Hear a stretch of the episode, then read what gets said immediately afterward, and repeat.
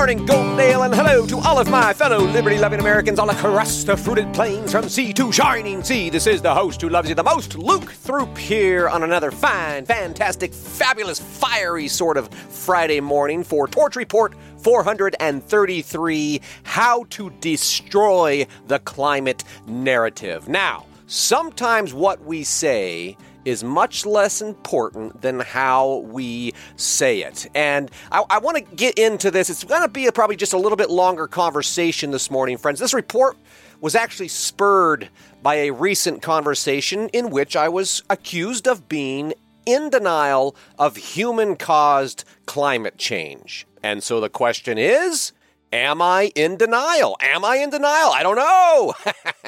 well, I mean, I do know, but you know, I want to I want to dig into it here just a little bit because it was a, a, friendly accusation. It was a perfect example of of how two people can agree on lots of things, but not necessarily agree on everything, right? And that's good, is it not? You know, it's good not to agree on everything. That's perfectly normal. It's even healthy for two thinking people to reach a point of disagreement and then reason together to kind of hash out their differences of opinions. And the results of hashing it out can really be one of three things. First, the discussion could, you know, rapidly devolve into an emotional mess where rational thinking gets tossed out the window and the two part ways in on unpleasant terms, right? That happens all the time. Uh, secondly, another result could be that the discussion really heats up, but both parties maintain their composure, they maintain mutual respect, and neither person is necessarily persuaded by the arguments of the other. Nothing really changes there, but the respect is there. Okay. The third result could be potentially that the discussion may be a little bit tense, but it's very intentional, and the relevant information is thoroughly vetted and thoughtfully considered, and both perspectives ultimately emerge a little more well rounded shall we say. now, I, I, like to say that, you know, I present the information for you to develop your own informed perspective. And it should be obvious, obvious, you know, which outcome is most preferable, uh, as which, you know, is similar, which is most common. It's most common for, you know, difficult discussion to devolve into emotional mess. What's desirable is that uh, all parties involved emerge with a more well rounded perspective, right? That said, that said, I've, I've debated the climate crisis almost ad nauseum in life in general, but I have not specifically just dove into it in uh, in the torch report here. So today, I want to share with the audience. You know, I want to share with you guys a workable strategy to overcoming the emotional reactions that typically come up when you're talking about the climate crisis or climate change and all this kind of stuff. And and there's, you know, there are emotional reactions that come up on both sides of the debate. So, in order to win the hearts and minds of people, really what we need to do is learn to avoid the emotional mess at all costs, right? It's easier said than done, but it is essential. And the climate crisis being, you know, being that one agenda to rule them all, it's something that we're going to be coming up against over and over and over again. And if somebody says to you, Are you in denial of the climate science? And no, I'm not in denial. You're in denial. You denier, you know, climate denier or whatever. You know, the ego starts screaming and the heart starts pounding and you know, it's delivering a massive dose of adrenaline as you prepare to fight or flight, you know, and the blood starts to rapidly recede from the prefrontal cortex and it shuts down the logical mind. Critical thinking gets interrupted. The conversation can really go no further. Welcome to survival mode, right? And we've all been there.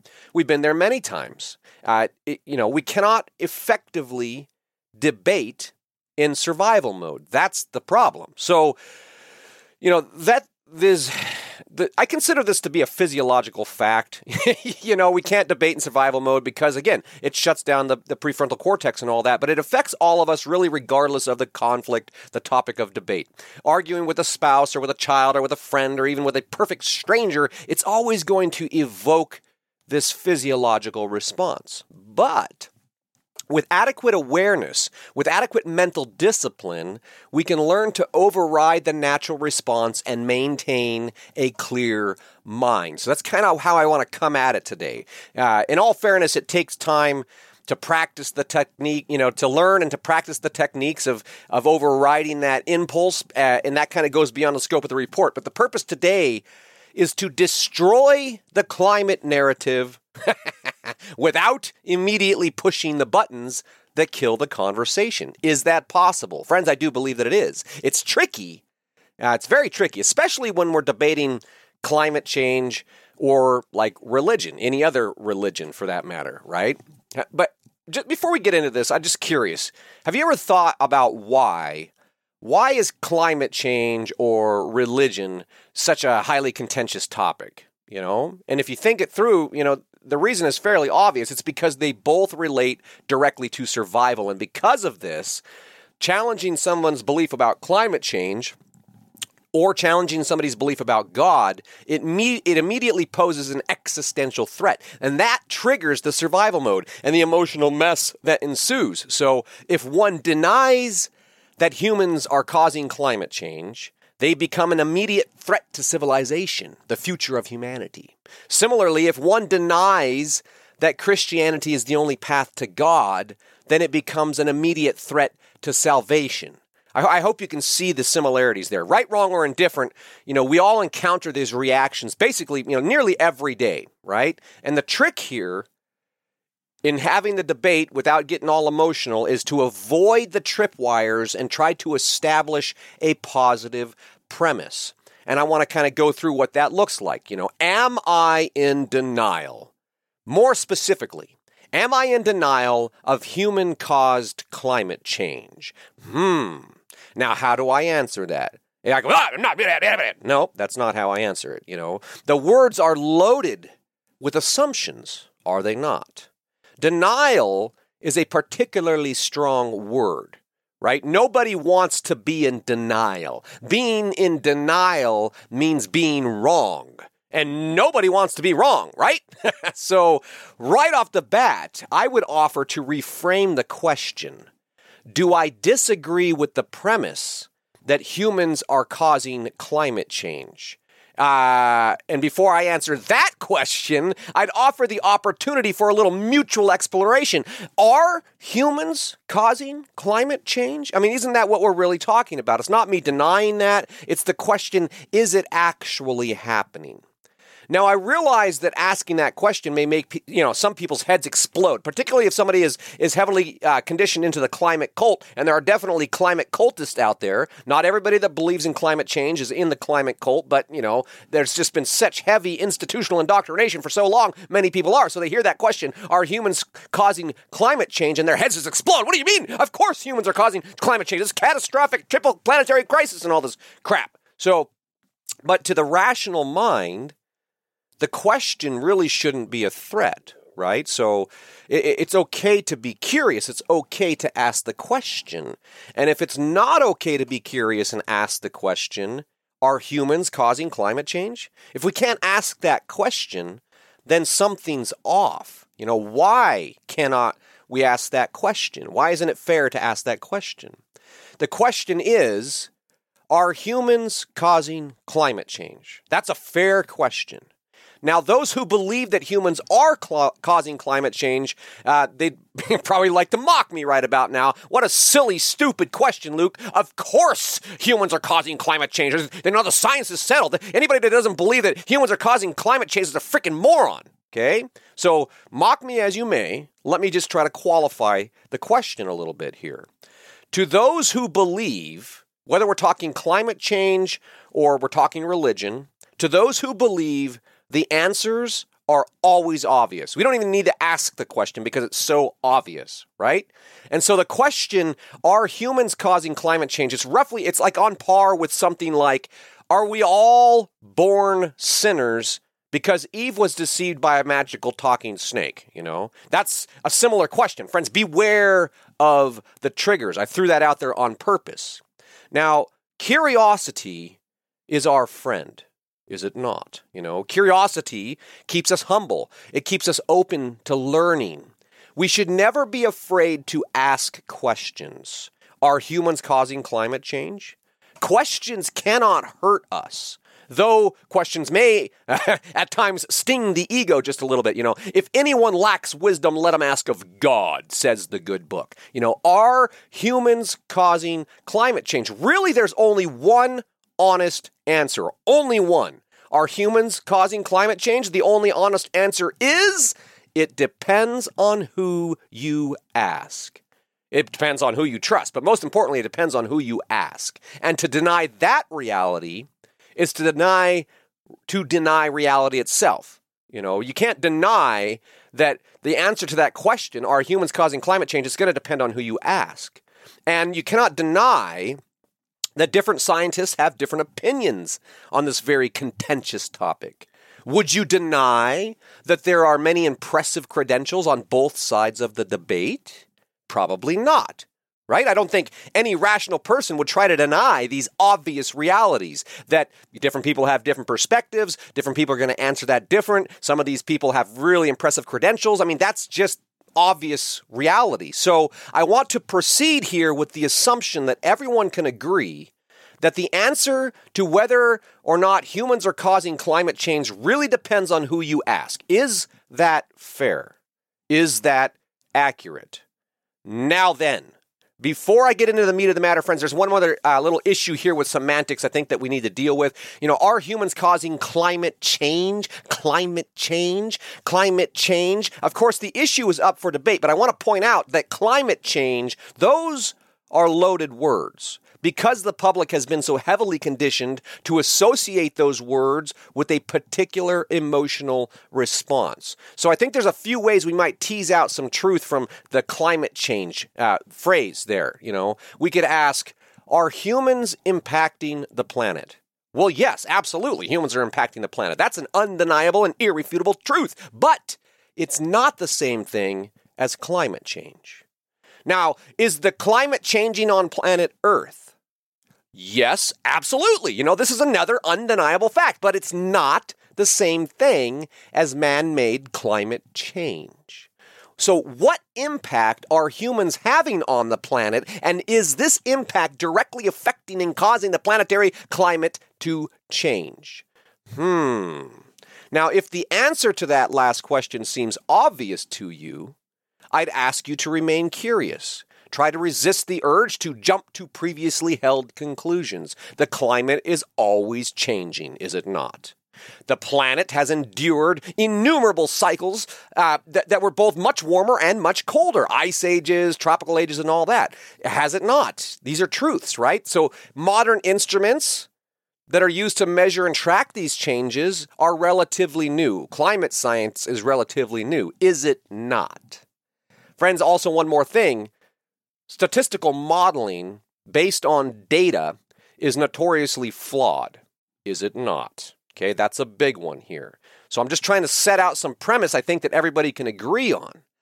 And the illusion of scientific consensus that all the scientists in the whole world agree, and any scientist that doesn't agree is is is a is wrong. Okay, the illusion of consensus that is a major threat to us all. That's what got us into COVID and all that crap. But by establishing the premise that the planet's cr- climate is constantly changing, that measuring these changes is a relatively new science, and that the data gathered and fed into statistical models can and often does produce erroneous results. If we can agree to that, then we find the rational basis for the ongoing scientific debate about the human impact on climate change. You follow me here? You know, it's it's it's okay to have the debate because depending on who you ask, you're going to get different answers. So, let me ask you before we proceed here. Has anything I've said been wrong or inaccurate? I want to know for real. So if you don't believe me, uh, I don't believe so. But if you disagree with that, let me know in the comments below. If anything I've said up to this point is not uh, is not conducive to rational thinking, if you think I'm in denial, then let me know. You know, but I don't believe so. So let's go ahead and turn our attention now to the debate itself. Are humans causing climate change? Again, I know some people are that's such a stupid question, right? But I'm just an ignorant peasant. But I'm an exceptionally curious ignorant peasant. So are humans causing climate change? I don't know. Let me defer. the details of this debate to several esteemed scientists who would answer that question in the negative. Now remember, the only honest answer is that it depends on who you ask. I'm sure you could find plenty of PhDs that would say that that's a no brainer. Okay, what I'm presenting here are several PhDs that would answer that question in the negative.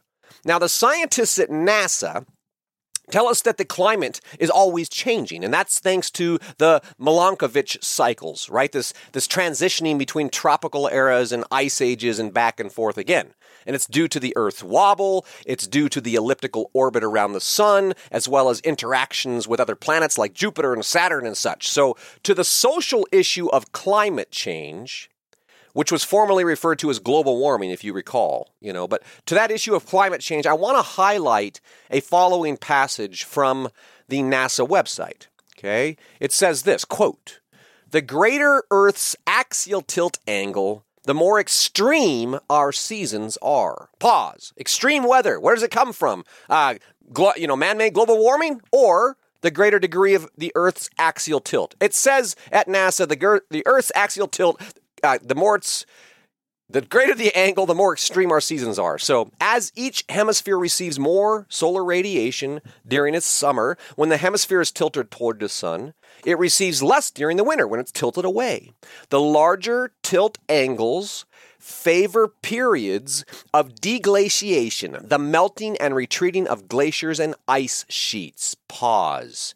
Is humanity spewing CO2 into the air, causing all the glaciers to melt? Hmm, we haven't quite got that far yet, but right here it says on NASA that that comes from the tilting of the Earth. So it goes on, it says, as the Earth's tilt decreases, it gradually helps make our seasons milder, resulting in increasingly warm winters and cooler summers that gradually, over time, allow snow and ice at high altitudes or high latitudes to build up into larger ice sheets. As ice cover increases, it reflects more of the sun's energy back into space and it promotes even uh, further cooler. Period. End quote. Further cooling. There you go. Period. End quote. So you know, NASA's explaining that this Earth's tilt happens and it, it changes. It makes extreme weather patterns. It makes mild weather patterns. It causes ice sheets to build up and to melt. But when they do build up, then that reflects the sun and that accelerates the cooling. And this is how we get to ice ages, okay? So the Milankovitch cycles make it very clear that ice ages and the subsequent deglaciation are in fact driven by several factors that have absolutely nothing to do with human impact. That's why it's been happening much longer than human history has been recording it. Okay? When the earth tilts, glaciers either form or they melt. Sea levels change. The entire planet's climate changes in a corresponding manner. Again, friends, these are facts that I believe everyone can agree on. Nobody's questioning the science on that, right? It's logical. It makes perfect sense. And so it's here, I believe, that the proponents of climate change, those who believe in the climate change, the climate crisis narrative, those who believe that humanity is causing an accelerated change in the Earth's climate and that that's driving a catastrophic climate crisis and all that, uh, those in that camp, at this point, they would typically turn the debate to our collective carbon footprint, right? The argument is that human activities are creating so much CO2, you know, the cows and, and everything else, and, and industry, and our gas guzzling vehicles and all that, the use of fossil fuels, et cetera, et cetera. But human activities creating so much CO2, and CO2 is the main culprit of the so called greenhouse gases and all that, that it's causing catastrophic climate change. And I'm sure we've heard all the arguments many times before. So what I want to say, or what I want to ask, is have we questioned these arguments before? Right? People will make that argument, we may deny that argument, but have we questioned the argument? Are we allowed to question these arguments? And the reason I ask that is because there are, in fact, many notable scientists who do question the premise. They question the, the premise that humans are producing so much CO2 that we're destroying the planet. In other words, friends, despite popular opinion, the science on this is actually very, very far from settled. And now you may not choose to believe me, but I would suggest just go ask, uh, you know, Dr. William Happer, professor of physics at Princeton University, or uh, Professor Richard Lindzen, professor of Earth, atmospheric, and planetary science at MIT. Okay, these are very brilliant individuals. They are esteemed scientists, and they're out there sounding the alarm about the disastrous climate agenda. As a matter of fact, they penned a 47 page letter to the Environmental Protection Agency that systematically dismantles the entire narrative. And I think you should read it. I think everyone should read it. But uh, since most people aren't going to take the time to read a 47 page scientific letter to the EPA, let me just sum it up a little bit here to drive the point home. Again, I see the time, we're going to go just a little bit long, but I think it's important that we drill down on this because these scientists, this is what they have to say. They say, quote, the scientific method proves there is no risk that fossil fuels and carbon dioxide will cause catastrophic warming and extreme weather. Period. End quote. The scientific method proves there is no risk that fossil fuels and carbon dioxide will cause catastrophic warming and extreme weather. You can go argue with them if you want, but they go on to substantiate their assertion stating that all the models that predict catastrophic global warming fail the key test of scientific method. They grossly overpredict the warming versus the actual data. I think of uh, Al Gore and his hockey stick chart. Okay. They then say 600 million years of data prove that today's CO2 level, uh, which is about 420 parts per million, is very low. Today's CO2 level is very low, not high. Okay? 600 million years of data also shows that higher levels of CO2 do not cause or even correlate with higher temperatures. Even at today's relatively low temperatures, uh, le- I'm sorry, I'm reading here from the report. Even at today's relatively low levels, atmospheric CO2 is now heavily saturated in physics terms, meaning that additional increases in atmospheric CO2 can have little warming effect. So not only are the levels low historically over the last 600 million years, but even even if we were to dramatically increase them, it would have a little it would have a little very little effect on warming the planet because of the heavily saturated atmosphere. Okay? So in and I'm continuing on in science, Omitting contradictory data is such an egregious violation of the scientific method that it is deemed falsification. It is illustrated by what, by what can be called the world is flat analysis, which involves cherry picking a limited set of favorable data and then failing to consider the contradictory evidence. Under this method, the theory that the world is flat is true if one uses only eyesight data and does not consider the vol- voluminous uh, other evidence that is around, right? Period, end quote. So, these highly educated, respected, and esteemed Ivy League professors are citing 600 million years of evidence to utterly eviscerate the narrative that CO2 from human activity is destroying the planet. They said it, not me. So if you were to read their full report, friends, you would learn that the reality is really quite the opposite. And they're not alone in saying this stuff, okay? Nobel Physics Prize winner Dr. John Clower, he was recently out. I'm sorry, Dr. John Clauser recently launched his own excoriating attack on the climate crisis narrative. He calls it a dangerous corruption of science.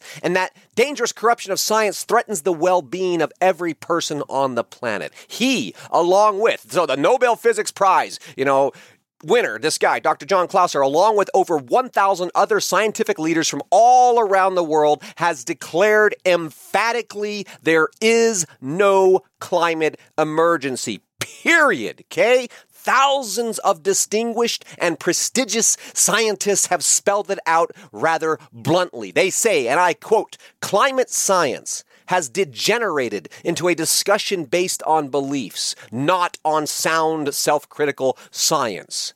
Should not we ourselves should we not free ourselves from the naive belief in immature climate models. End quote. Should we not free ourselves from the naive belief in immature climate models? Should we not free ourselves from the naive belief that human beings are destroying the planet by spewing unsustainable amounts of carbon into the atmosphere? Should we not free ourselves from the naive belief that human activity is having a greater impact on the climate than planetary forces playing out over millions of years? Friends, am I in denial of human caused climate change? Absolutely not.